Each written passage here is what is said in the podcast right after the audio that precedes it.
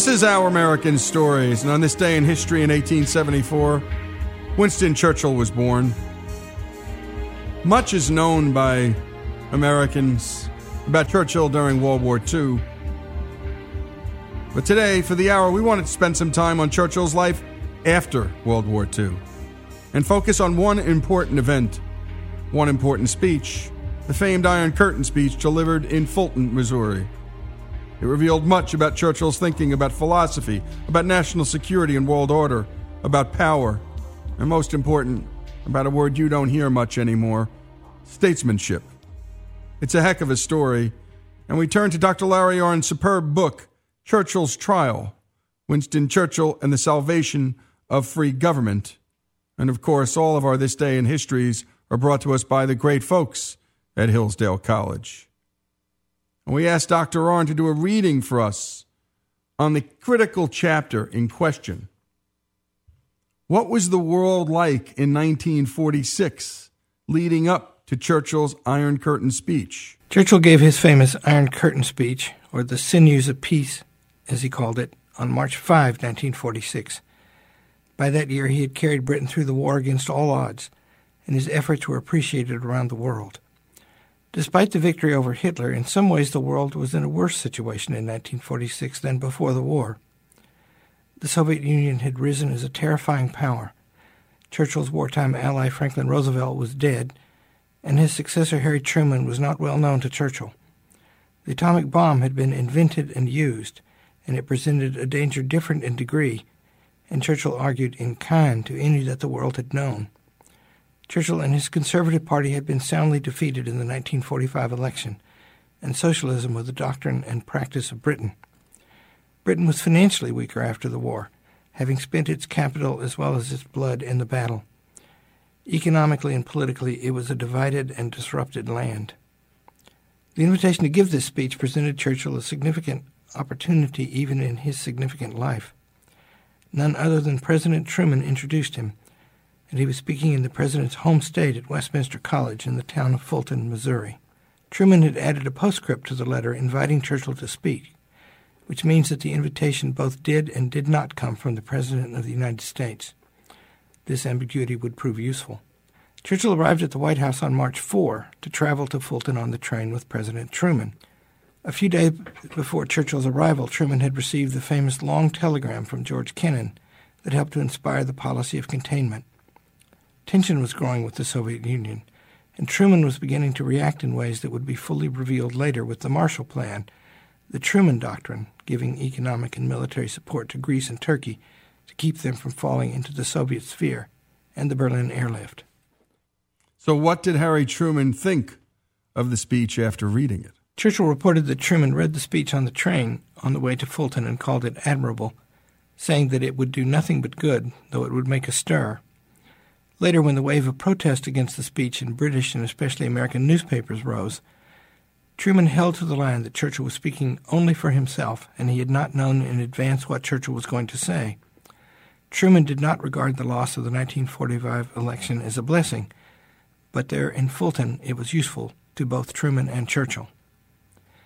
After a little joke about being familiar with Westminster, Churchill began his speech with a disclaimer that he was speaking as a private citizen he had no official mission or status of any kind, and he spoke only for himself. There is nothing here but what you see.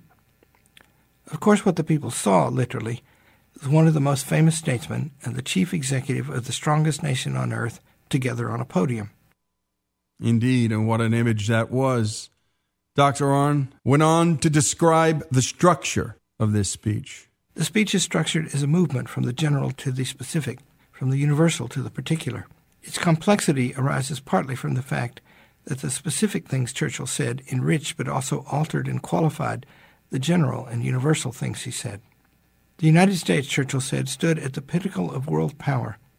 That gave it an awe inspiring accountability. It must form an overall strategic concept, a phrase, Churchill said, of which American generals were fond. That overall strategic concept must be nothing less than the safety and welfare, the freedom and progress of all the homes and families of all the men and women in all the lands. These myriad homes and families must be shielded from the two giant marauders, war and tyranny. This must be accomplished through a world organization, the newly created United Nations. This United Nations must have real power, courts and magistrates, and also sheriffs and constables, meaning an international armed force provided by the powers and states that were members. These would act under the orders of the United Nations, with the reservation that they may not be required to attack their home country. And here are the lessons learned from Churchill as discussed in this speech after World Wars I and II. Here is the first lesson from Churchill after the two great wars.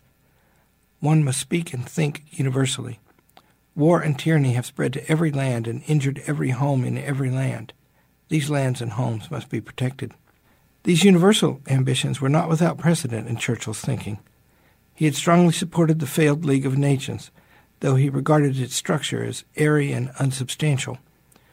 The United Nations must be a reality and not a sham, he said at Fulton, a force for action and not merely a frothing of words, a true temple of peace in which the shields of many nations can some day be hung up. Notice the word someday. The United Nations must not be merely a cockpit in a Tower of Babel, an interesting mixed metaphor. A cockpit is only by extension the command center of a ship or aircraft. In its root, it is a place where roosters fight. The Tower of Babel was the place where God deprived people of the ability to speak to one another and thereby separated them into different countries.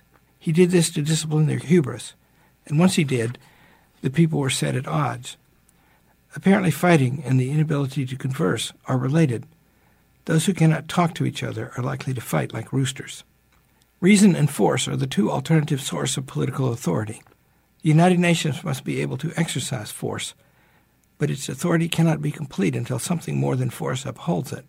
Until this condition can be met, Churchill said, we cannot cast away the solid assurances of national armaments. Somehow the United Nations must command a legitimacy like that held in, say, the United States and Great Britain.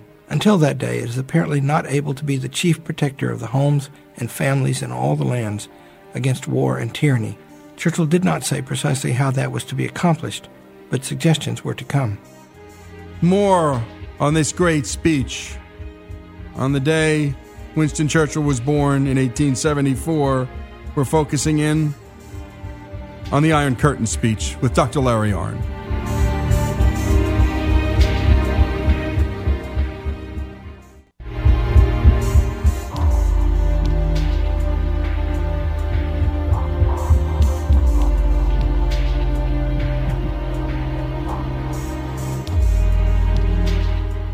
Is Our American Stories celebrating the life of Winston Churchill, born on this day in history in 1874. What we love to do on this show is pick particular aspects, certain periods of a person's life, rather than do the full biography. Focus in on one aspect, one time, something you may have known a little about but not enough about, or maybe some part of a person's life you knew nothing about.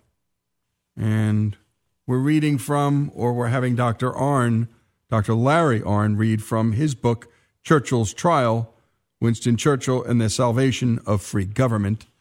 And Dr. Larry Arnn is the president of Hillsdale College. Hillsdale is, of course, the sponsor of our This Days in History. And Dr. Arnn did us the service of reading from a critical chapter in his book about the Iron Curtain speech. And this, of course, is had come on the heels of Churchill's terrible loss in 1945, the Conservatives and Churchill were booted out of office. No good deed goes unpunished. And Great Britain lurched straight into socialism. But back to the speech. Arnn here describes, and now we return to the speech. Arnn here describes the two marauders featured in the Iron Curtain speech war and tyranny. Each of the two marauders, war and tyranny, was given a section in the Fulton speech. The section on war made plain that the solution lay chiefly in the United Nations. On the other hand, nations must keep their weapons until the United States met all the conditions, until it was not a cockpit in a Tower of Babel. In particular, one weapon, the overwhelmingly important weapon, must be held by the three nations that had it then and only by them. It would nevertheless be wrong and improvident to entrust the secret knowledge or experience of the atomic bomb, which the United States, Great Britain, and Canada now share, to the World Organization while it is still in its infancy. It would be criminal madness to cast it adrift in the still agitated and ununited world. And here's Dr. Arnn on Churchill's second lesson learned regarding the United Nations in this speech and the distinction as it relates to different and differing kinds of nations. The United Nations must be armed, but not with the ultimate weapon. The nations that hold that weapon now can be trusted with it. No one in any country has slept less well in their beds because this knowledge and the method and the raw materials to apply it are at presently retained in American hands. I do not believe we should all have slept so soundly if some communist or neo fascist state monopolized for the time being these dread agencies. Up to this point, Churchill has focused on nations and their common interest, on all nations working together for safety from the two marauders. But here Churchill raised for the first time the distinction among kinds of nations. There must be a United Nations, but the nations it included were of different kinds and not ready, therefore, to unite toward a common end. It would be criminal madness to arm such a group with the ultimate weapon. This is the second lesson from Churchill. After two great wars, the free nations must lead, and they must protect themselves first. Indeed. And here's Dr. Arnn talking about this great Churchill speech and trusting the United Nations with any kind of force. One must ask if the United Nations cannot be trusted with the atomic bomb, why should it be trusted with any kind of force? The answer from Churchill was that mankind possessed the means of its own destruction. The quarrels among men and nations twice blew up the world. It was time to try something as big as the problem. But how to try it? That question brought up the second of the two great marauders tyranny. The liberties enjoyed by individual citizens throughout the British Empire are not valid in a considerable number of countries, some of which were very powerful, Churchill said. These states had police governments. They exercised their power without restraint under dictators or by compact oligarchies operating through a privileged party and a political police. The existence of these tyrannies was the prime threat, as Hitler was the prime threat before his defeat. What was to be done about that? Churchill recommended one kind of restraint and another kind of assertion. The restraint was both military and diplomatic. It is not our duty at this time, when difficulties are so numerous, to interfere forcibly in the internal affairs of countries which we have not conquered in war. The force that tyrants used against their own people would not necessarily be met with force from outside. The relief of the oppressed peoples must wait, even if their relief was part of the overall strategic concept. Churchill's strategy concerned priorities, just as generals must prioritize when they fight. And that's what statesmanship sounds like a highly nuanced position. And Dr. Arnn then goes on to talk about the limits that Churchill observed. The limits that Churchill observed often in his career are implicit in his statement at Fulton that it is not our duty to interfere forcibly in the internal affairs of countries we have not conquered in war. Given those limits, what help was to be given to all those countries under the thumb of tyrannies? What was to be done for them? It's such a question and as relevant today as it was then, as the United States navigates its way with the English speaking countries about some real perils in the Middle East and beyond, what to do, and how to exercise restraint. Let's dig into this speech now. And here is one key part that Dr. Arnn highlights in his book. And again, the book is Churchill's Trial Winston Churchill and the Salvation of Free Government. And the speech, of course, is the Iron Curtain speech we must never cease to proclaim in fearless tones the great principles of freedom and the rights of man, which are the joint inheritance of the English speaking world, and which through Magna Carta, the Bill of Rights, the habeas corpus, trial by jury, the English common law, find their most famous expression in the American Declaration of Independence.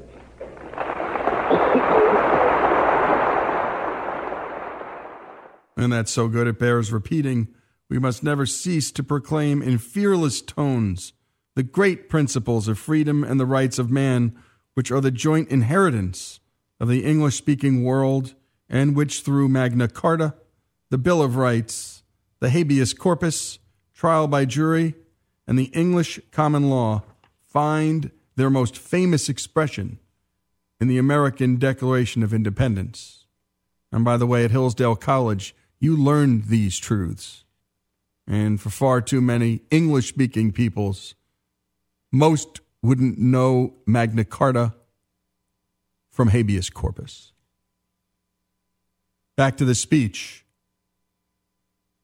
Then Churchill summarized what those documents were all about. All this means that the people of any country have the right and should have the power by constitutional action, by free, unfettered elections with secret ballots, to choose or change the character or form of government under which they dwell. That freedom of speech and thought should reign. That courts of justice, independent of the executive, unbiased by any party, should administer laws which have received the broad assent of large majorities or are consecrated by time and custom. Here are the title deeds of freedom which should lie in every cottage home. Here is the message of the British and American peoples to mankind. Let us preach what we practice. Let us practice what we preach.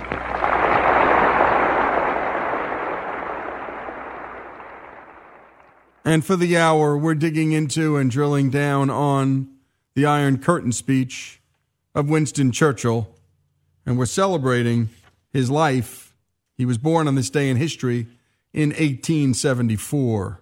And again, the focus, Dr. Larry Arnn's book, Churchill's Trial. And it's a terrific read. Go to Amazon.com and order it. It's as relevant today as ever. And statesmanship is in short supply in this world.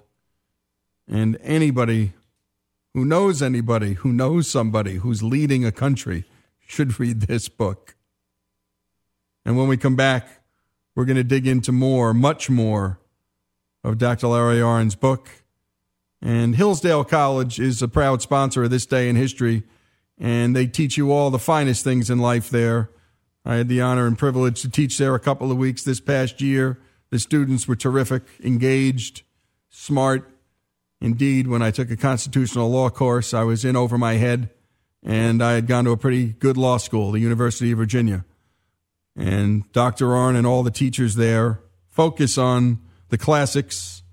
So it's Plato, and it's Locke, and it's John Stuart Mill, and then it's the founders. And there's plenty of art, there's plenty of science, and of course, everywhere at Hillsdale College, there's sports because there's shoulder pads in Plato and they get along fine at Hillsdale College.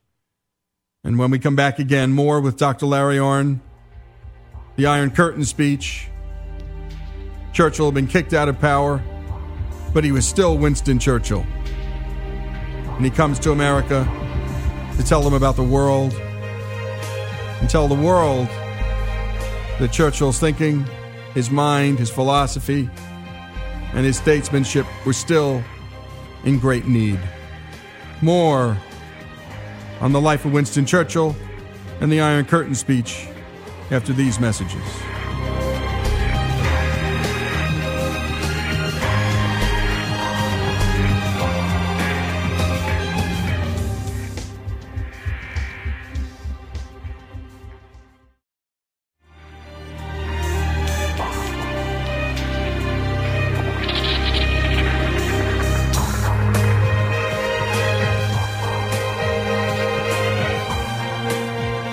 And back to our American stories and the story of the Iron Curtain speech, as revealed in Dr. Larry Arnn's Churchill's Trial. And we're dealing with Winston Churchill for the hour. He was born on this day in history in 1874. So much is known about his life during World War II. On the day of his birth, we're going to spend a lot of time on his early life and what made Churchill Churchill.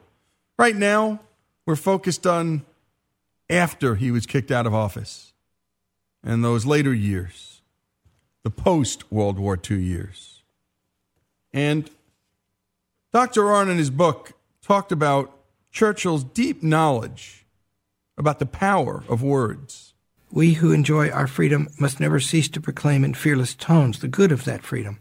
We must say that the people in every country have the right to this freedom. We can distinguish those who have it from those who do not by asking whether the people get to choose their government, speak their minds, and live in equality before stable and dependable laws. And we ourselves will both preach and practice this freedom and the kind of government necessary to preserve it. This may not seem like much. In the aftermath of World War, and in the presence of a massive Soviet military force occupying much of Eastern Europe, Churchill is promising only to continue to cherish and live by certain principles. And he is proposing never cease to proclaim those principles. Lip service. But lip service is valuable. What one says will affect what one does. If what one says is true and valuable, then sooner or later it will affect what everyone does. Churchill was devoted to government that is parliamentary, government that proceeds by talking. It had been proved that Churchill was very ready to use force, but often he had been cautious in its use. He understood that words are weapons, too. He would use the principles of freedom as a verbal weapon, partly because force was impractical, partly because words are powerful. Remember that Churchill thought Hitler weak because he was afraid of words. This means that Hitler, too, understood the power of words. Indeed, words are weapons. No one understood that better than Churchill. Here, Dr. Arnn talks about communist Russia and Churchill disputing the claims of that country. Communist Russia had principles of its own to proclaim. It claimed that in order for all to have enough, all must have the same. It claimed that only a form of dictatorship can achieve this equal distribution. Churchill disputed this claim in his speech at Fulton, and so laid the ground for contesting it in deeds. He said, I have not yet spoken of poverty and privation, which are in many cases the prevailing anxiety and we are plunged in the hunger and distress which are the aftermath of our stupendous struggle. But this will pass and may pass quickly. Passing depends, he says, on success against the martyrs of war and tyranny, and then upon science and cooperation. Then Churchill turned to one of his oldest authorities, the aforementioned Burke Cockran, the mentor of his youth. Twenty three years after Cockran's death, Churchill said, I have often used words which I learned fifty years ago from a great Irish American orator, a friend of mine, Mr. Burke Cockran. There is enough for all. The earth is a generous mother. She will provide in plentiful abundance food for all her children, if they will but cultivate her soil in justice and in peace. And Dr. Arnn then goes on to talk about Churchill's desire to bridge the divide between East and West. He wrote a long letter seeking to reach across the divide already growing between East and West. There's not much comfort in looking into a future where you and the countries you dominate, plus the communist parties and many other states, are all drawn up on one side, and those who rally to the English speaking nations on the other. It is quite obvious that their quarrel would tear the world to pieces, and that all of us leading men on either side who had everything to do with that would be shamed before history. Even embarking on a long period of suspicions of abuse and counter abuse and of opposing policies would be a disaster hampering the great development of world prosperity for the masses, which are attainable only by our Trinity. I hope there is no word or phrase in this outpouring of my heart to you which unwittingly gives offense. If so, let me know. But do not, I beg you, my friend Stalin, underrate the divergences which are opening about matters which you may think are small to us, but which are symbolic of the way English speaking democracies look at life. Churchill's argument to Stalin, the builder of the Iron Curtain, was that conflict would cost both sides and therefore was not the best course for either. Even if they did not fight, even if they only suspected, abused, and opposed each other in policy, the great developments of world prosperity for the masses would be hampered. That development was possible only by our Trinity. For Churchill, the world may often be divided into hostile camps, but it need not be. When Churchill asserted that the earth is a generous mother, he was rejecting socialism but he was also rejecting inevitable war between man and man and nation and nation. Indeed, he had seen enough of war. That was clear, and not afraid of it, but seeking to avoid it when possible. He had many reservations about this United Nations, and he also understood the importance of the shared language of the English speaking peoples. His plan for a United Nations was couched with many reservations, but he meant it too. He thought there was a basis for it in principle. After quoting Burke Cockran, Churchill came at last to the crux of what I have traveled here to say. The sure prevention of war and the continuous rise of the world organization required the fraternal association of the English speaking peoples, he said. This means a special relationship between the British Commonwealth and Empire and the United States. The people involved in this special relationship speak the same language. They are the English speaking peoples. They do not occupy a Tower of Babel, and they are therefore not likely to engage in fighting like roosters. Only a few days before the Fulton speech, Churchill had repeated in Miami the famous statement of Bismarck that the most important fact in the world was that the British and the American people spoke the same language. And what do the English speaking peoples have to say in their common language? Churchill had already said in this speech that we must never cease to proclaim in fearless tones the great principle of freedom and the rights of man, and these are the joint inheritance of the English speaking world. They are found in that list of documents, all written in English the Magna Carta, the Bill of Rights, the Habeas Corpus, and the Declaration of Independence. Dr. Arnn went on to say this, and again, we're talking about the Iron Curtain speech in Dr. Larry Arnn's book, Churchill's Trial. He went on to say, Notice that the crux of what Churchill traveled to Fulton to say was a point about the distinction among nations. Churchill came to propose a global strategy aiming to benefit all nations. But the principles key to the strategy were not shared by all nations. The nations that did share them were therefore crucial. They have faith in each other's purpose, hope in each other's future, and charity towards each other's shortcomings. The United Nations, Churchill said, will command overriding loyalties but the special relationship is not inconsistent with them. On the contrary, it is probably the only means by which that organization will achieve its full stature and strength. Churchill, working hard to bring and separate nations both together and yet distinguish them apart. Not simple, not easy stuff. But he was in his prime at Fulton and this is one of the great speeches ever delivered on American soil. That's why we're taking it apart here on Our American Stories. The life of Winston Churchill, born on this day in history in 1874. As always, all of our This Days in History are brought to us by the great folks at Hillsdale College. And if you can't get to Hillsdale, Hillsdale can get to you. Just go to hillsdale.edu and check out all of their great work, particularly the Constitution 101. So much of the theory, the groundwork, the framework that's laid down in this speech, you can find there. The Magna Carta. Again, not taught in high schools in this country, let alone colleges. The Declaration of Independence as the founder's key the opening salvo to the closing salvo called the Constitution. You can't read the two of them anything but together. And again, not discussed in most of our nation's high schools and colleges. When we come back, a final segment, the hour on the Iron Curtain speech. Dr. Larry Arnn reading from his book, Churchill's Trial.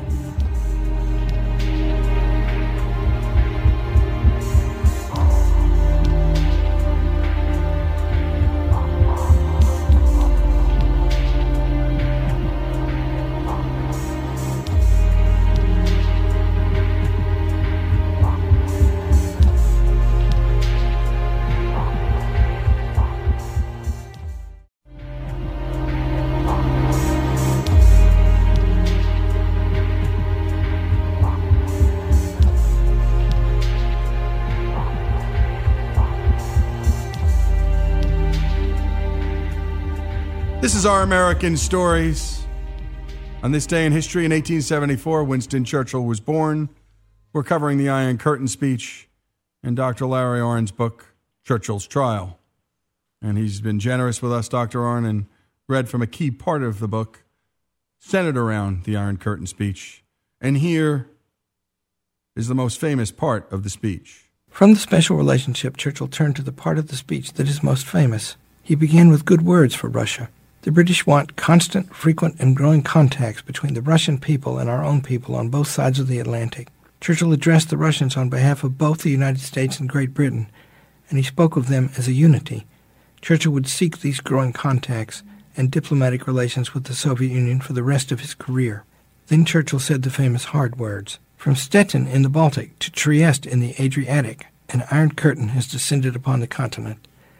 Behind that curtain lay all the capitals of the ancient states of Central and Eastern Europe Warsaw, Berlin, Prague, Vienna, Budapest, Belgrade, Bucharest, and Sofia.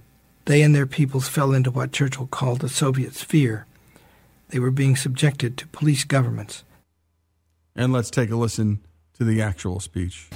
From Stettin in the Baltic to Trieste in the Adriatic, an iron curtain has descended across the continent.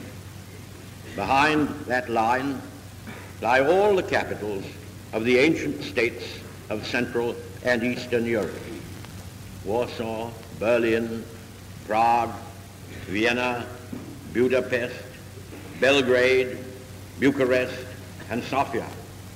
All these famous cities and the populations around them lie in what I must call the Soviet sphere. And all are subject, in one form or another, not only to Soviet influence, but to a very high and in some cases increasing measure of control from, uh, from Moscow. As Dr. Arnn then points out, one of the things Churchill reminded the world was that what he was in Fulton to do was do his best to avoid the mistakes of the 1930s. Churchill states explicitly that he is trying to avoid the mistakes of the 1930s, when Hitler was not opposed until it was too late to stop him. This implies that the Soviet Union presents the same threat that Nazi Germany had presented. Churchill said, Last time I saw it all coming, and cried aloud to my fellow countrymen and to the world, but no one paid any attention. Up until the year 1933, or even 1935, Germany might have been saved from the awful fate which has overtaken her, and we might all have been spared the miseries Hitler let loose upon mankind. There was never a war in all history easier to prevent by timely action than the one which has just desolated such great areas of the globe. And by the way, if you've ever ever been to the World War II Museum in New Orleans, you learn that 60 million people died in World War II. 60 million. It's unimaginable. The cities, the great cities of the world, many of them, laid down to rubble. Now we'd like to take you back in time for a full four minutes plus of this key part and the end part of the Iron Curtain speech. Here's Winston Churchill. I saw it all coming. And I cried aloud to my own fellow countrymen and to the world, but, uh, but no one paid any attention. Up till the year 1933, or even 1935, Germany might have been saved from the awful fate which has overtaken us. And we might all have been spared the miseries Hitler let loose upon mankind. There never was a war in history easier to prevent by timely action than the one which has just desolated such great areas of the globe. It could have been prevented, in my belief, without the firing of a single shot. And Germany might be powerful, prosperous, and honored today. But no one would listen. And one by one, we were all sucked into the awful whirlpool. Surely, ladies and gentlemen, I put it to you, surely we must not let that happen again.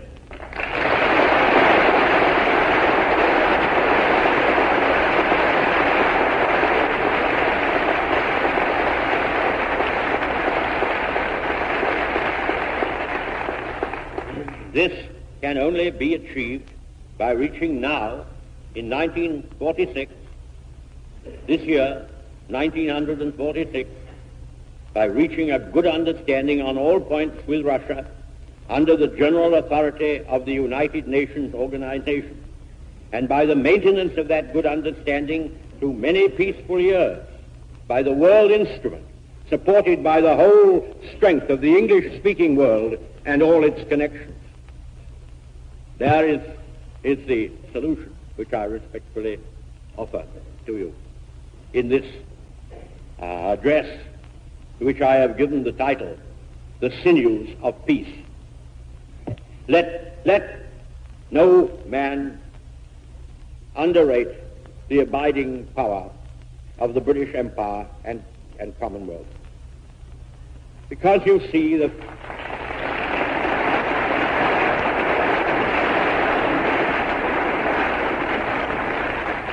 because you see the 46 millions in our island harassed about their food supply, of which they only grow one half, even in wartime, or because we have difficulty in restarting our industries and export trade after six years of passionate war effort, do not suppose we shall not come through these dark years of privation as we have come through the glorious years of agony.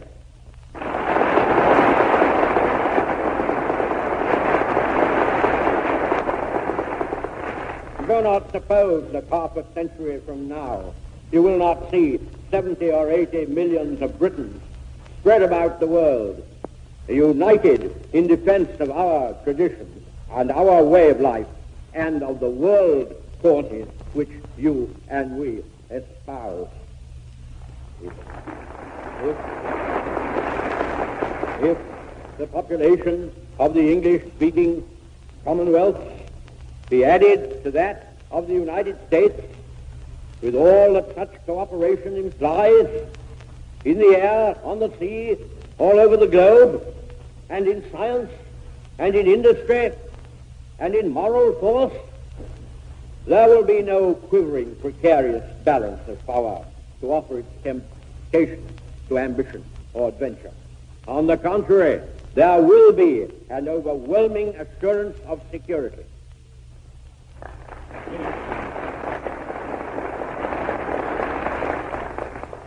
If we adhere faithfully to the Charter of the United Nations and walk forward in sedate and sober strength, seeking no one's land or treasure, seeking to lay no arbitrary control upon the thoughts of men. If all British moral and material forces and convictions are joined with your own in fraternal association, the high roads of the future will be clear, not only for us, but for all not only for our time, but for a century to come.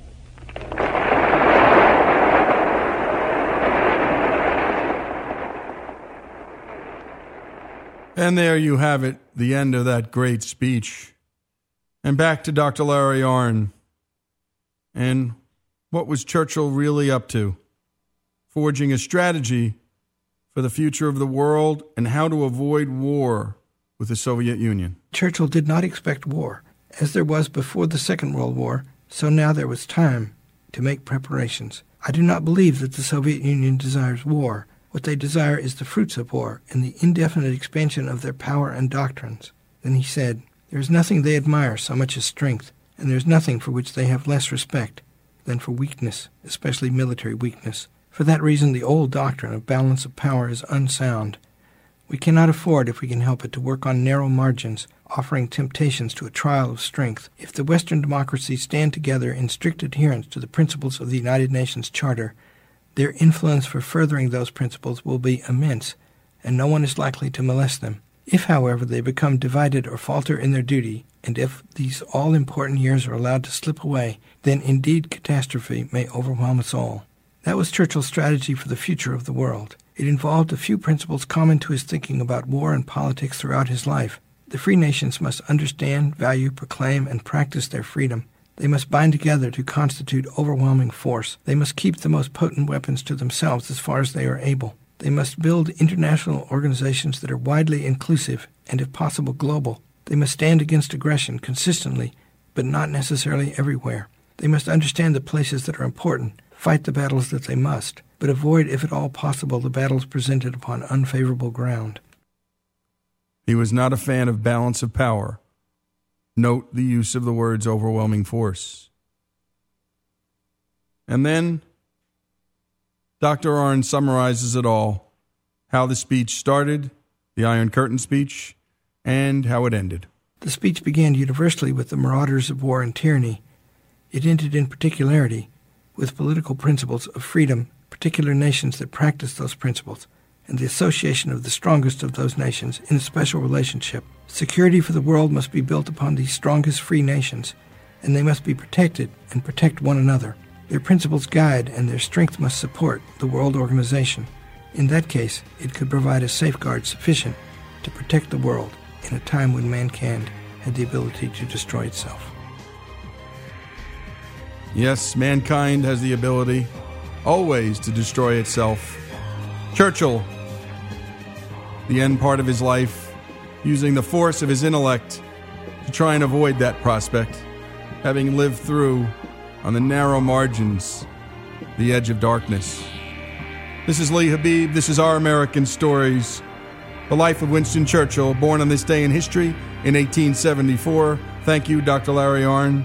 And the book, Churchill's Trial Winston Churchill and the Salvation of Free Government.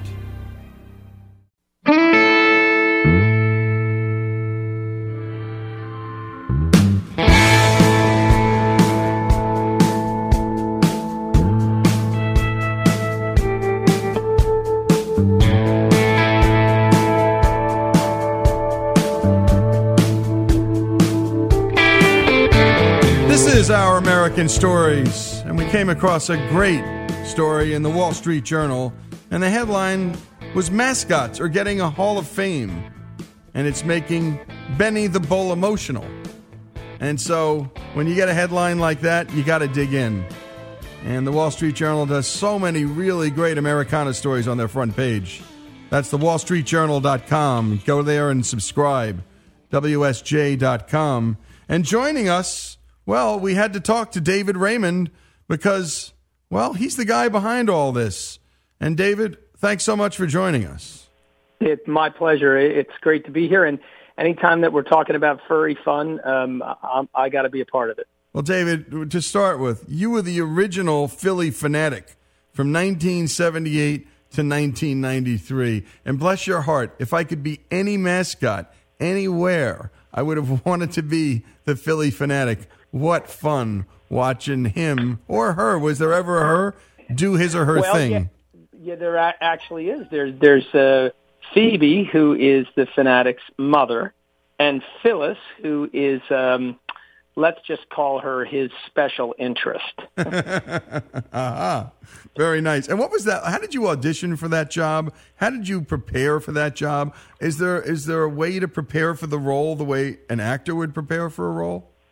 Well, it's it's funny, you know, with what we do with our business. You know, we we find and performers, train performers, we place performers a full time job. Um, uh, we we help the um, uh, the Los Angeles Clippers fill their new performer position, um, and and we do it quite frequently. So there's a real process now. But back when I started, I, I was the guy that was dumb enough to say yes to having a 300 pound green furry muppet entertain the same fans at Boots the Easter Bunny. So um, I was low man on the totem pole. I was an intern from in 76 and 77 with the Phillies and 78 when they created what looked like a very bad idea on paper.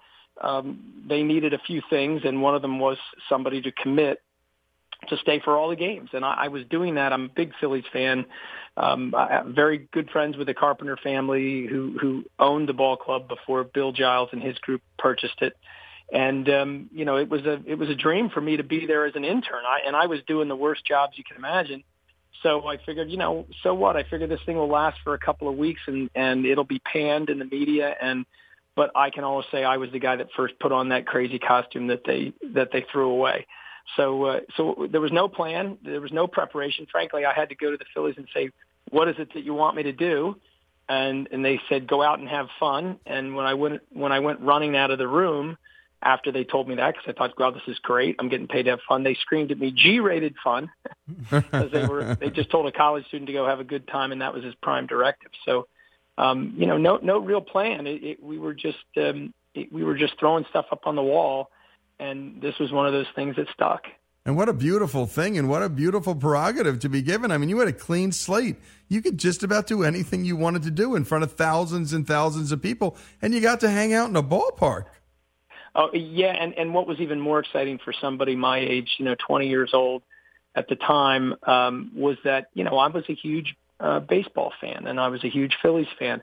I got to mingle and and mix and get to know um, the, the Phillies players and and had some still have some long standing friendships with them, uh, and then met the the visiting players, even though they didn't know who I was, but they, they knew who the Phanatic was, and I it was like living the dream and and actually for a little bit pretending uh, like I was a member of a major league baseball team or I was like a player.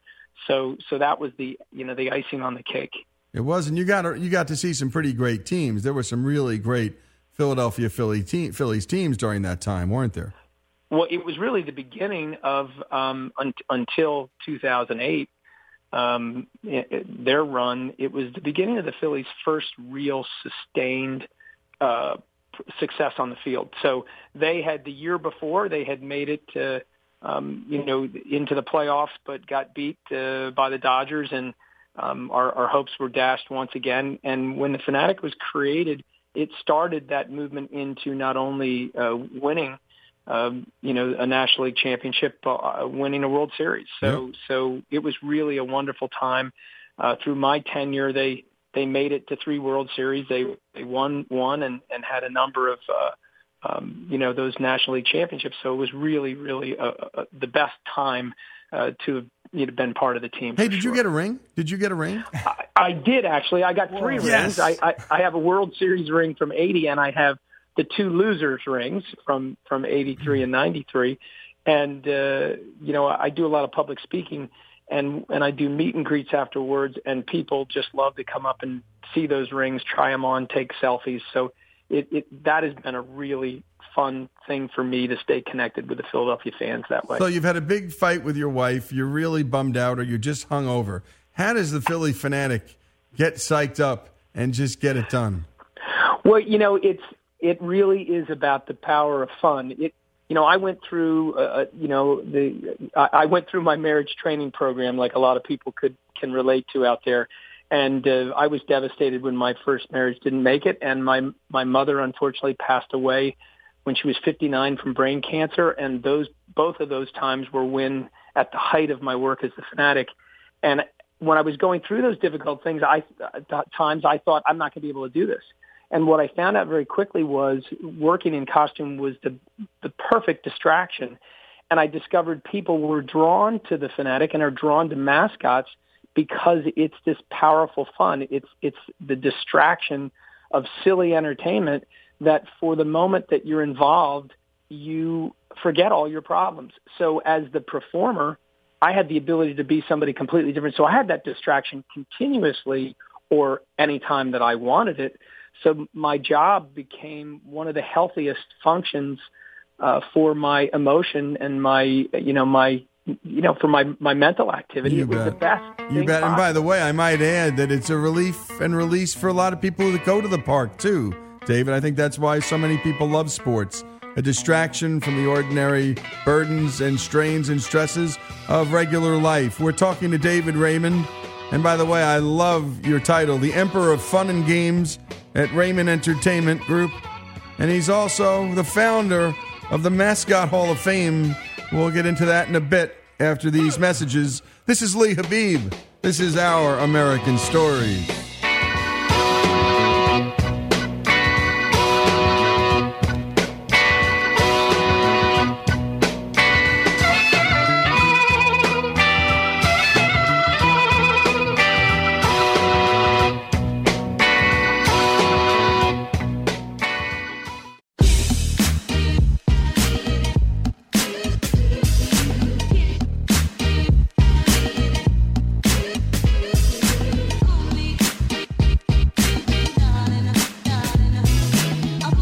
Is Our American Stories, talking to David Raymond.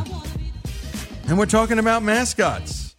And by the way, people love their mascots. We're going to get into it in a little bit about college mascots, professional mascots, the variety, the full, the full scope. Some of them funny, some of them serious, everything from Wolverines to Blue Hens.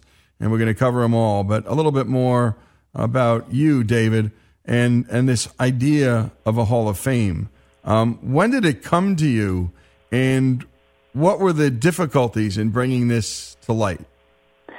Well, it was like like a lot of great ideas. Uh, it wasn't mine. That's the first thing.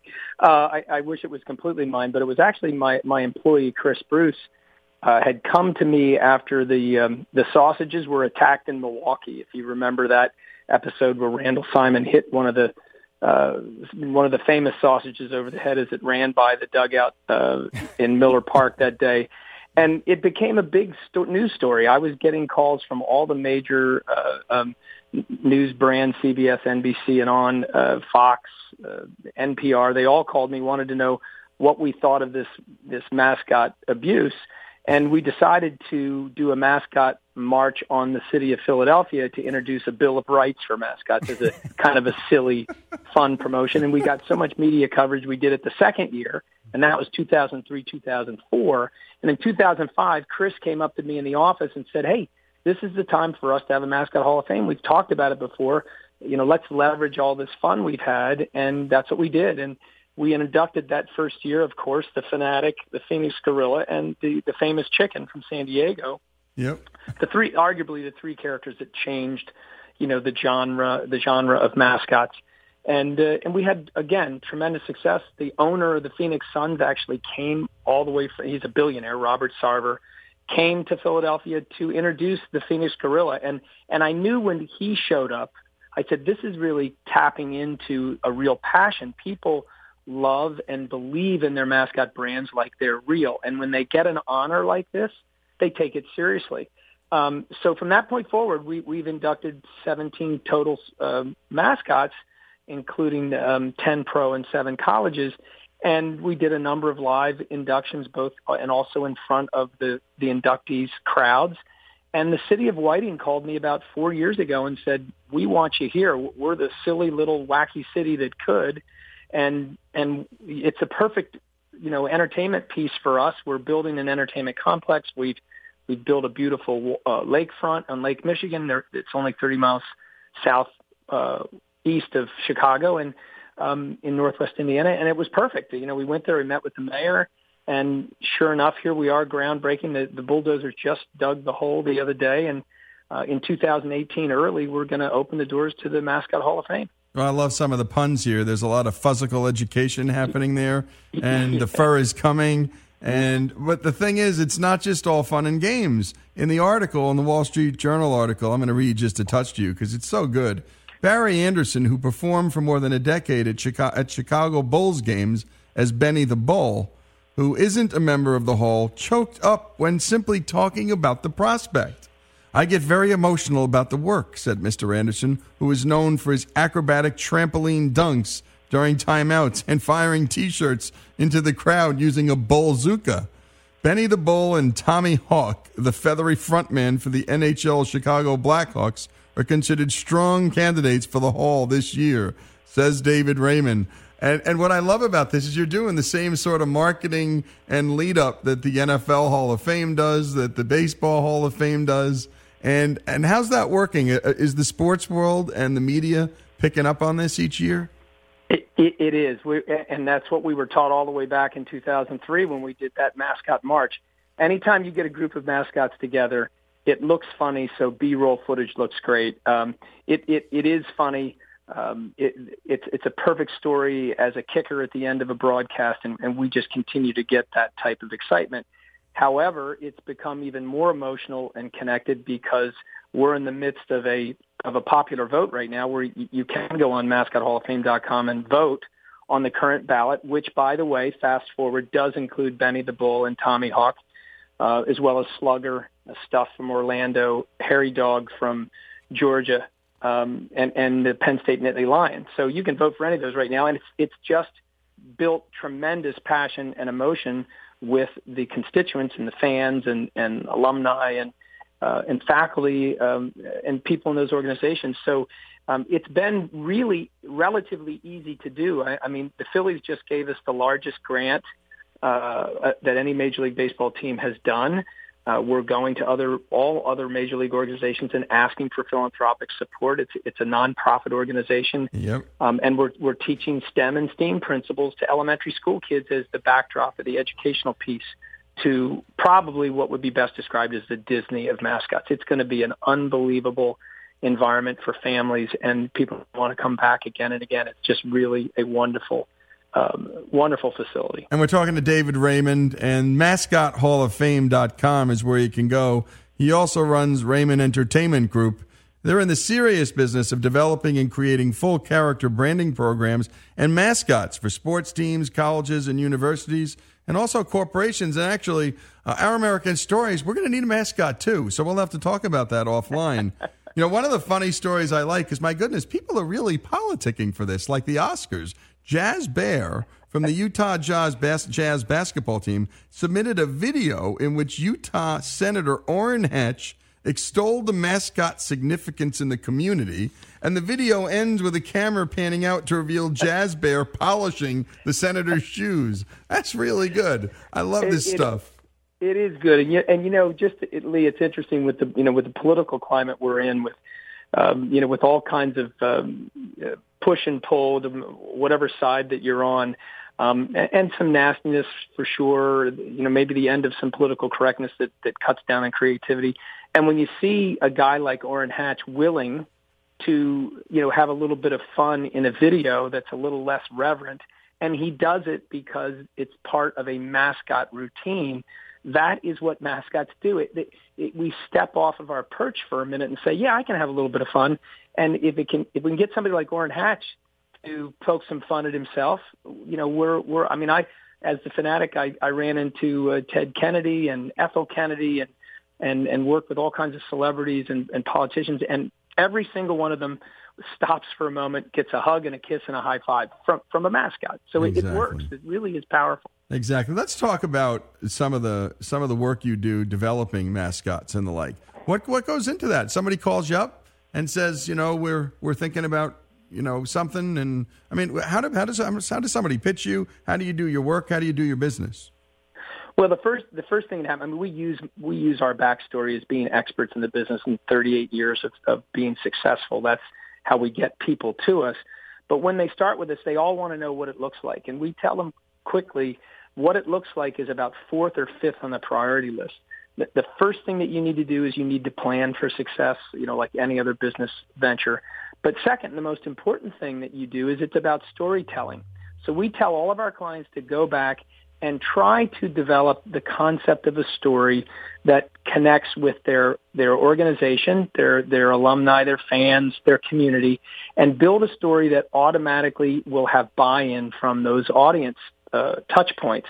Uh, Disney taught that. You know, Disney said, you know, when Bambi's mother gets killed in the first few minutes uh, of that movie, you think, my gosh, this is a this is a cartoon movie done by Disney, and here's a you know a mother gets murdered in front of its of its young. Uh, how can that be Disney? Well, Disney got you to care about the characters. So for us, it's storytelling and making a flawed character that people can relate to and that they'll care about. If you do those things, you will have a wonderful, powerful character brand. And by the way, it's not always fun in games. You know, a lot of these mascots, like the great, you know, characters, the old cartoon characters like Wile E. Coyote, I mean, they have a little devilish side and playful side to them. And sometimes there are even some fights. Talk about that line that the mascot has to draw between being too nice and being a little devilish.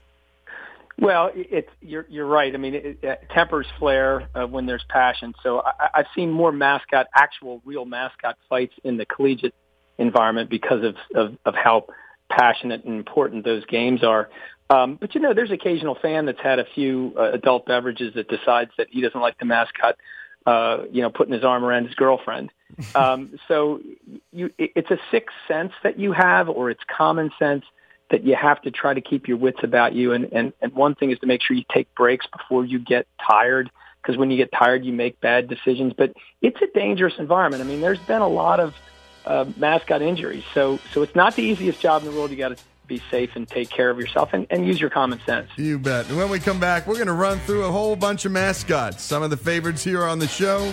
And we're going to tell a mascot story about Ole Miss mascot, Colonel Reb, who was sort of put in a lockbox, and then their new mascot had to come in, and, well, nobody likes the new mascot. And what's it like to be a mascot that's not loved? That's got to be a bummer.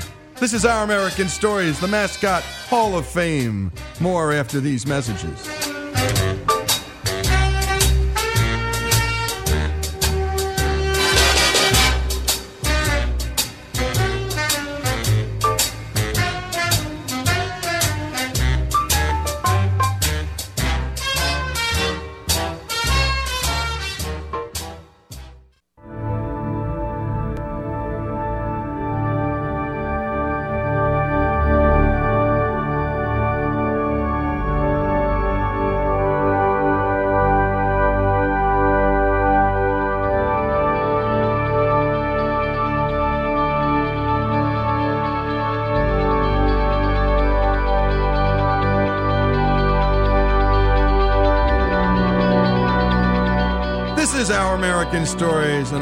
Segment with David Raymond, the founder of the Mascot Hall of Fame. He also runs Raymond Entertainment Group, and that's RaymondEG.com. And by the way, he has Dave Raymond's Mascot Boot Camp, which Alex should go to too, and see what that's like. Uh, we want to go through some great mascots now, and uh, we want to tell a great mascot story as well about Ole Miss's mascot. But let's run through the two different types of mascots. They're their kind in the costumes, sort of the entertainment mascots, and there are, there those beloved, prized animals. Um, talk about some of the great mascots you don't have at the Hall of Fame because they're actually living, or do you? Well, you know, it's, it is it is a discussion we've had. We have a criteria, believe it or not. Even even though our tongues firmly planted in our cheeks, we we do have a process, and the criteria does state that it needs to be a costumed character. So it would, uh, based on that criteria, it eliminates uh, either the, the live animals or some of the human beings. Um, but we think that there's going to be a place for those types of characters. We think there's going to be a place for the actual performers, which we're not talking about highlighting yet um, you know, and, and certainly some of the human characters. Uh, um, you know, Max Patkin was the one who started, well, Al Schacht before him and Mal pa- Max Patkin. They were the first human characters that were somewhat like clowns that entertained during baseball games uh, in the 50s. Um, and Max, you know, continued on until, um, you know, the late 70s. Uh, so so they, they kind of set the tone for that, that I think the chicken came after that. But great animal like like Uga for the University of Georgia. Um, and Hairy Dawg happens to be the, the the costume character that's on the ballot this year. But Uga, you know, there's a long line of these revered uh, bulldogs that are actually buried uh, right uh, as part of the stadium complex where people go as a pilgrimage to see the graves of the Ugas. I mean, it's wonderful love and passion. Uh, War Eagle for Auburn is an, is another example of a of an animal mascot, and, and there are there are many um, that are used in the case of stirring up the crowd or, or getting this great passion um, behind those, and they are usually combined with a um, you know with a costume character as well. Um, Florida State was an example you brought up where where they have the chief that comes out and puts the spear into the ground at the 50 yard line, and, and I mean you've never heard a stadium erupt any louder than I never heard any that. sound like that in my life, and I thought to be that chief just once It and come onto a stadium and do that. Wow. be phenomenal. And Yep. and you know, and and it's a skilled person who can ride a horse, and the horse is beautiful, and and and and I think it's a wonderful reflection, um, you know, of that uh, of that community that has agreed. Uh, that they appreciate that type of reverence that uh, Florida State gives them, and and that's why they were not struck down by the NCAA's uh, requirement to do so because um, you know that that Indian uh, tribe had had said this is something that's reverent and revered, and, and we appreciate that type of illustration. Yep. So so it works. I mean, it, you know, political correctness aside, there's times when these things work because of the pure passion and understanding of the fan base. You bet. And so let's rip through, and I know you can't be partial in these matters, but talk about some of the, the, the, the great characters through history and up to the present uh, in college and in pro sports, uh, and, and particularly which sports do the best job at this. And which sports have the most mascots? Is football? Does football do a better job? Has baseball uh, do a better job? Which sport has the most mascots? Well, I, I would I would say that the, the the one organization top to bottom that appreciates it, that stewards mascot brands, uh, that merchandises mascot brands the best is the NBA.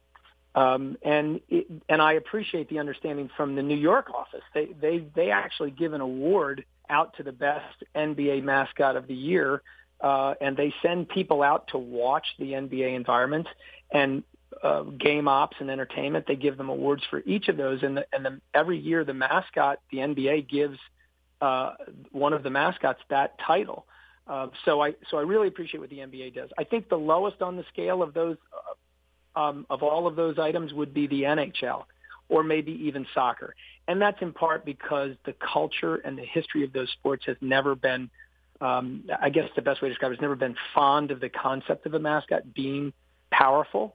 Some of them have them, and some of them do them do them well in the NHL. But for the most part, the culture of hockey and the culture of soccer coming over from Europe makes it difficult for mascots to be successful. Now, I say that with the fact that we are actually working with Manchester City over in the UK to work on their character brands and make them stronger. So there are some exceptions. I think in the in the history of, of mascots, I think the collegiate sector is the one um, that has created characters that maybe don't look the best in terms of a costume, but have the most support because of, of the passion. So virtually every single college, you know, from Alabama and Big Al all the way to the, the, the banana slugs. I mean, you've got or yep. the or the or the artichokes. Believe it or not, with their football team has the word chokes on the side of their helmet, yep. which the which their their coach quipped it's difficult to recruit for a team when you're, when you're nicknamed the chokes. So so I, I really think that across the board there will always be an illustration of a great character that's been branded well, and then at the same time there are characters that probably should not have even been conceived. Uh, you know, Puffy the Taco comes to mind out in San Antonio for minor league baseball. Um, so, so I really think from a professional standpoint, the NBA is the best. The collegiate sector, I think, has the most history and passion, and and they celebrate all of that. So, if you go to the University of Kansas, um, you will see the story of the of the original Baby Jay that was really built in somebody's basement. Yep. Uh, a young young lady who was a big fan built Baby Jay, and they have the original Baby Jay costume that she built in a giant case. So so it, it's kind of all over the map. Um, but I think what remains is the passion um, and the celebration of, of organizations that people uh, love and, and mm. will revere. It's so true. Here at Ole Miss, Colonel Reb was really revered for many years. I, I think a, fo- few folks in the faculty said that it was offensive, that some people took offense, though it was never really proven. And uh, time and time again, people would do polling and no one found it offensive. It looked a lot like Colonel Sanders, but they just put it in a lockbox. And then they had people vote. No one wanted to vote. And next thing you know, there's this black bear. It started running around the stadium. And David, you have to see it because no one gives him a high five. And he, he hides half the time in the big football and basketball games. He hides because the fans don't like him. And there's nothing worse than being a mascot who's not loved at home games, David. I'm thinking yeah, well, I would take pills before well, I. Well, Lee, listen, here, this is perfect because, you know, I'm the expert. I'm the high paid consultant. Yep. So I would say this. It's not a good idea to create a, ba- a mascot that nobody likes. it's pretty much a bad idea. right. And last, just the last thought: the mascot boot camp. Describe it. We got about a minute left for you. Uh, describe what goes on at that boot camp.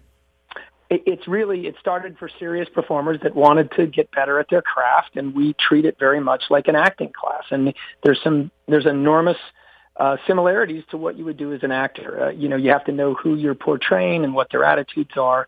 Um, but what it's grown into is is actually us starting to develop fantasy mascot camps for people who always say, "Man, I would love to be the Phanatic." And for a day of training, uh, and then we find an event with costumes and let these, uh, and some are uh, adults into their 60s, and some are as young as seven years old um, and we we teach them how to be safe and how to have fun, and then we put them in costumes and take them to an event. And when people come out of that, they they tell you like I did the first time I did the Phanatic. That's the greatest thing I've ever done.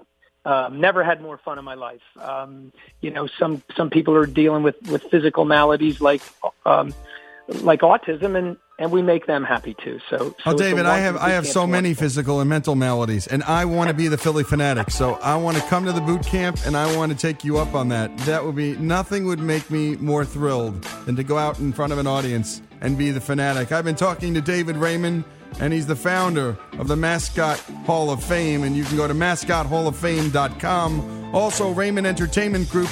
That's RaymondEG.com. David Raymond, thanks so much for joining us. Thanks, Lee. I loved it. You bet. And this is, again, Our American Stories. We love sports, we love mascots.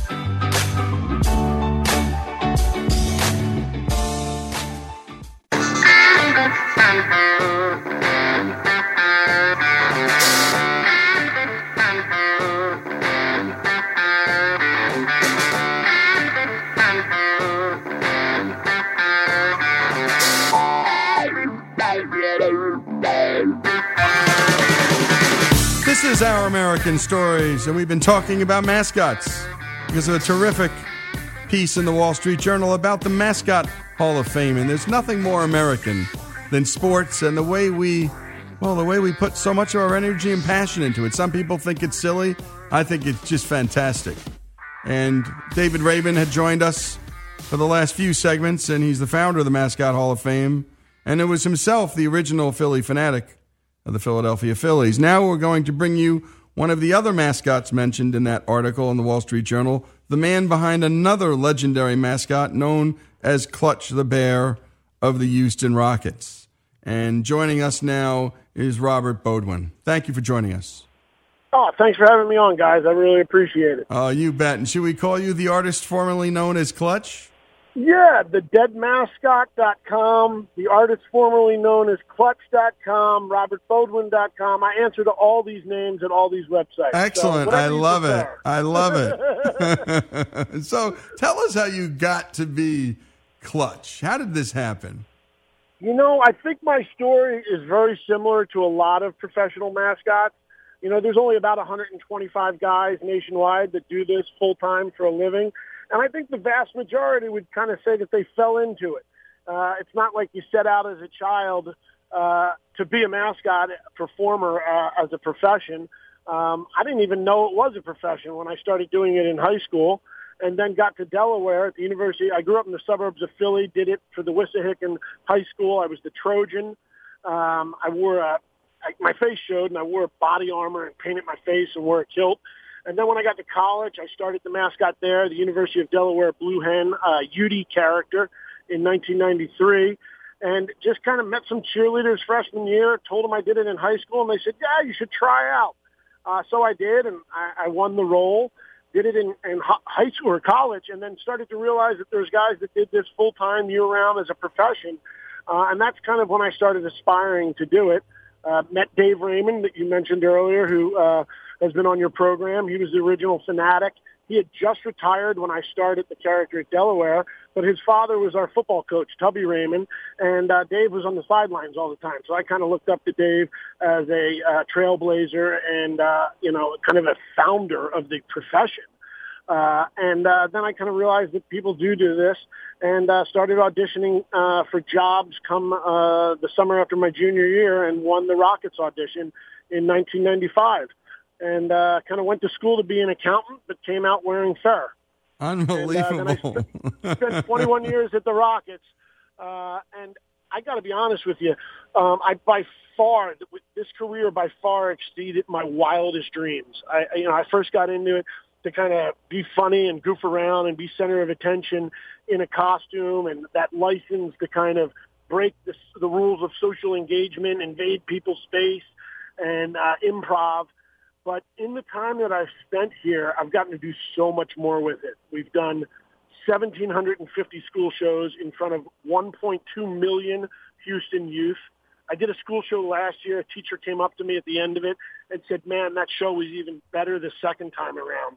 And I said, oh, were you a teacher at the school, uh, you know, that I did the year before and transferred? And she said, no, I saw it in fourth grade. so uh, it, it made me feel both insulted that I'm now 42 yep. and uh, like I in, like I affected a generation of Houstonians with their their education. Uh, we wrote seven different storybooks. I've traveled the globe to 12 different countries, performed on armed forces entertainment tours on military bases overseas. Uh, it's just been a wonderful experience, and uh, the Houstonians that have allowed me into their hearts over the years I thank immensely. That's fantastic. Uh, you know, you received yeah. attention in an internet meme that involved a man being shot down during a halftime marriage proposal at a Rockets game in 2008 after the woman said no and stormed off the court. Tell us what happened next. Well, um, without divulging any trade secrets, uh, some of those bits are staged, some aren't. And we kind of leave our fans guessing as to which ones are and which ones aren't. Um, I, I remember that bit well. This was back when uh, YouTube was starting to gain more and more popularity for watching stuff, and I think we got 11 million hits on that in just a week or so's time, and we started getting calls from around the globe. A, uh, a TV station in Japan did a story on it, and uh, it, it was it was a memorable moment. uh, that I, I definitely consider in one of the top of my career, and really had the uh, the crowd at first shocked and in disbelief, and then kind of offended. They were mad at that woman for saying no to uh, to the proposal, at least publicly, and uh, created quite a, a, a stir.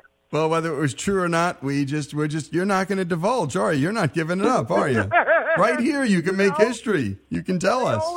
Say that a, uh, a true uh, magician never reveals the secrets to his trick. That is and so I kind true. of view this as uh, as that magic and the whole craft of mascotting. You've been a craft of mascotting. Can you tell us one of the crazier things you've seen or experienced as a mascot? Oh my goodness, there's so many. In 1998, I accidentally shot Cuttino Mobley in the chest with our T-shirt gun, and we haven't had a T-shirt gun at the Houston Rockets since then. um, one of the cheerleaders was looking one way, but running the other way, and accidentally banged into me. And we had cheerleaders on the court to throw to the lower level because this gun, which we affectionately called the BFG, I'll let you figure out what the F stands for. Uh, but the BFG was so powerful, we only shot it to the upper level, and they had to throw to the lower level. Well, she's looking one way, uh, bangs into the back of me, and I'm in the costume. I don't see her coming. Knocks me forward to my knees, sets off the gun, and I'm only 20 feet from the huddle where Rudy T is instructing the team at a timeout. The T-shirt rockets right into rockets, so to speak, aha, into the huddle, drops Cuttino Mobley like a sack of bricks right there. They had to cart him off the court. You want to talk about, like, and I had no clue what happened because I'm in the costume. I just get knocked down. I heard, heard the gun go off. I jumped right back up and finished the T-shirt toss. And there's the stupid bear with his big grin painted on his face like that. Who wants a shirt? Right after I just shoot our starting forward in the chest and knock him out of the game. Um, I've been humped by Jack Nicholson. Um, my first year on the job, we just won two championships. Jack Nicholson sitting courtside next to our owner. I go to do this routine where I act like I'm sitting on his lap and uh, bouncing up and down on his knee like a little eight-year or like a little four-year-old child would. What I don't realize is all of a sudden the whole crowd laughs hysterically, a big, huge guffaw. And I'm like kind of scratching my head like, oh, this is funny, but it's not that funny. And unbeknownst to me, what he had done, and the cameraman's right there, is he wraps his one arm around the waist of the bear, which is a 92 inch waist, and it's mostly dead space and padding in there. So I don't feel it. And he looks next to her at the camera and he acts like he's thrusting into the backside of the costume. And I don't feel it because there's just hula hoops in there that give it shape. And I'm not putting any pressure on his knees. I just kind of squat, making it look like I'm sitting on him so I don't hurt anybody. And then, of course, I finish the routine out by jumping up, bowing down to him, and kissing his feet because he's a big celebrity. But what it looks like is that he's, you know, kind of humped me from behind, and then I thank him for it. Um, you know, I, I could go on and on about the stories. I ruined an MLK Day parade by accident one time. Uh, we do this MLK Day parade every single year. We're one of the highlights of the parade. I'm in the van. Uh, I'm in my big mascot van. I'm sitting on the hood, and I shoot off streamers one after another, cannons, streamer cannons. Well, my assistant had accidentally packed these mylar metallic uh, streamers. Well, we're going right through by the big main grandstand area and the booth with the DJ and the music and the PA announcer. And of course, I want to lay it on thick there because that's the big, important, crowded area of the parade. And what I don't realize is most of these cannons are paper cannons, but he gives me a mylar one that's metal, and it goes up into the air, catches onto the power lines, and blows one of the transformers out. I hear a huge explosion, and again, I'm in costume. I'm like, what the heck was that? Thinking that like a bomb went off or something, and I had no clue what it was. Well, what it was was one of the transformers and I blew the power out for like a four block radius, including what was powering the entire stage at the parade. so the PA, the music, everything went out the rest of the day. Oh, that's a great and job. I don't realize this until after the fact. So I'm like, oh, great. I just ruined the Martin Luther King Jr. parade. Well, what a great story. And you got about a minute left here. Tell us what it was like to win a spot in the Mascot Hall of Fame. Oh, it was great. It was uh, humbling. Uh, especially because it's from a lot of the guys that do this every day for their their career and their life, your peers, uh, not just you know uh, people that really know the insides of the the profession and the daily grind of it and the, and the challenge of being creative and writing your own material, producing it, directing it, and uh, starring in it. Uh, so it was humbling. It was great. It was one of the great honors of my career. I can't wait to see them uh, finish construction on it and visit it up in Whiting, Indiana.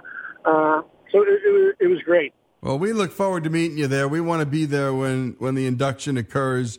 We've been talking to Robert Boudwin, and he is the artist formerly known as Clutch. And you can go to robertboudwin.com and catch up with his life, where he is at. And thank you for those great, great stories, Robert. Man, I appreciate it. Thanks for having me on. I'm doing inspirational speaking now as a career in marketing consulting. So, any of your listeners out there that uh, would like to reach out to me for a speech or for some consulting help, I would love to entertain uh, a discussion with them. You bet. That's robertboudwin.com, and that's Robert, B O U D W I N.com. The artist formerly known as Clutch, and that is Clutch from the Houston Rockets, their dear and endearing mascot. This is Our American Stories.